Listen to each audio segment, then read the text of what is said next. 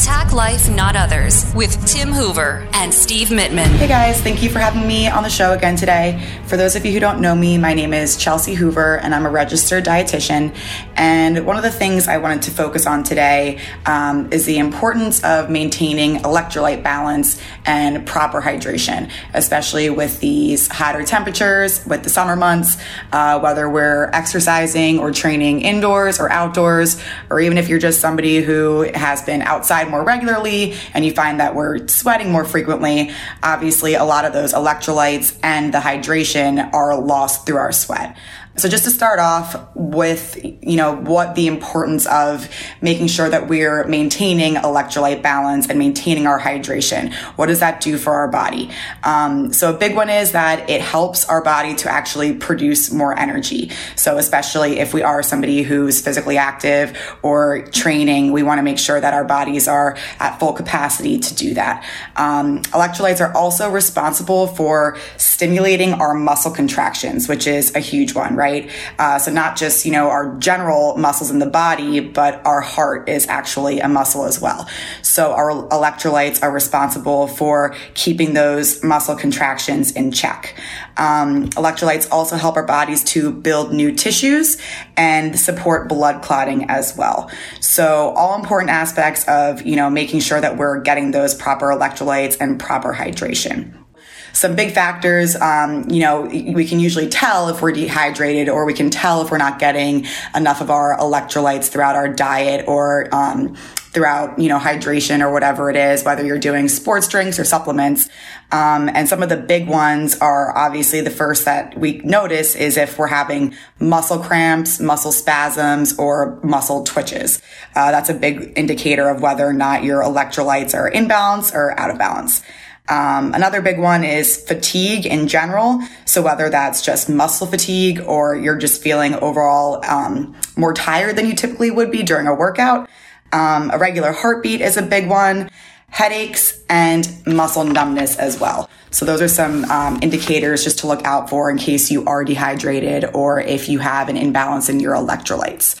So oftentimes most people will um, run for a sports drink like Gatorade or something of that nature. Um, and while the Gatorade does contain some electrolytes as well as sugars to help you know replenish your body with what you lost during sweat or the energy that you burned during a workout um, there's a lot other better ways, um, more natural ways to get these electrolytes and replenish your fluids. Uh, in addition to that, Gatorade is also extremely high in added sugar. So just to give you an idea, um, a typical 20 ounce Gatorade is about 34 grams of added sugar. And um, the limit for, or the recommended limit, I should say, for added sugar for men is 36 grams a day. And for women, the limit is 24 grams a day. So you can see how just one 20 ounce bottle of Gatorade can really either put you over the edge for added sugar or extremely close to it. And, um, you know, I've mentioned before on the show before, obviously added sugar has a lot to do with not just weight gain or um, diabetes, but also as well as joint health in general. Added sugar really causes inflammation in the body. So if we can avoid or limit the added sugar through our diet, that's obviously um, a huge help. And one thing to keep in mind as well is that added sugar is not the same as natural sugar. So if we're getting our sugars from fruits or even some vegetables or dairy, that type of sugar is totally fine. We just want to avoid the sugar that's being added into sports drinks or sodas or juices or a lot of our foods. Um, so just quickly to touch base on, you know, what are electrolytes? What are the types of minerals that we're looking for to replace whatever electrolytes are lost through our sweat or um, through hydration? So a big one is sodium, and this one is um, typical whether if you're working out on a yoga mat, or if you sometimes you can even um, taste it in your sweat. Some people tend to just shed more sodium through their sweat than other people. So that's one way to, to know if you're um, losing too much salt through your sweat or not. Uh, calcium, potassium, and magnesium are other very important electrolytes as well as phosphorus.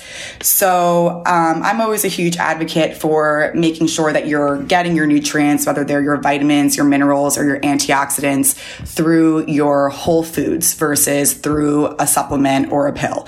And the main reason for that is just because our body is always going to absorb those nutrients more readily and more easily through whole foods versus a supplement or a sports drink.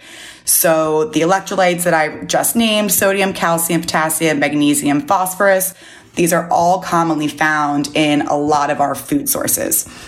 Um, so first one, we'll just start with phosphorus. You can find this in a lot of our protein sources. So whether that's chicken, turkey, or fish. So lean proteins in general, this is an easy place where you can find that phosphate or phosphorus mineral. Um, next, calcium. So another big one as far as maintaining um, our muscle contractions. And we know that calcium is commonly found in dairy foods. So Greek yogurt, skim milk, whole milk, whatever it is, um, an easy way, especially again, if you are looking for more of a drink type aspect, having a glass of skim milk post workout would not only be great for muscle recovery, but great for uh, replenishing that electrolyte. Um, potassium. So typically when we think of potassium, we think of bananas, which is a great food source for that. Um, in addition to that, you can find potassium in most of our fruits and vegetables in general. So avocados, oranges, uh, spinach, broccoli, sweet potatoes, um, all great food sources for that. And lastly, our magnesium. This is another one that can easily be found in our greens. Again, spinach, kale, broccoli. Um, you can also commonly find this in almonds, peanuts, and seeds, as well as our beans as well. Um, so again, trying to just make sure that we're replenishing these electrolytes through our food sources first, as opposed to getting them through a sports drink. And uh, finally, that also brings us to trying to maintain our hydration status. So obviously, we know that you know one of the best ways to hydrate ourselves is through our water intake, right? So it's important to make sure that we're drinking water before we exercise, um, because we know that we're obviously going to lose more of that water through our sweat, and then after we exercise as well to replenish the water that was lost during our, our workout and through our sweat. Um, and typically, I recommend for people to aim for about half of their body weight in ounces. So if you're 200 pounds, trying to aim for around 100 pounds. Uh, and that does not need to be strictly from water. That could be from seltzer water. It could be from herbal teas. Um, and there is also a percentage, obviously, of water found in our fruits and our vegetables as well. Um, but in general, just being conscious of how much water we're taking in. And obviously, if you are somebody who uh, sweats more or if you are working out outside, um, being aware of that and trying to, you know, supplement with a little bit of extra water or again, those electrolyte based foods to help replenish that.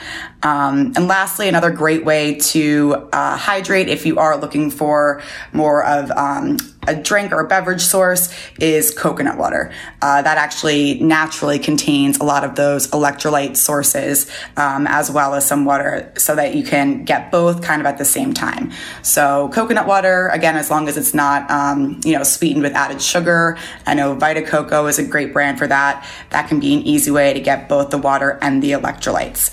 And as I mentioned, um, always trying to get those minerals from whole food sources. So if we're eating a balanced diet rich in lean proteins, fruits, vegetables, dairy, nuts, and seeds, you will typically be um, able to ensure that you're getting those primary electrolytes through your whole food sources as well.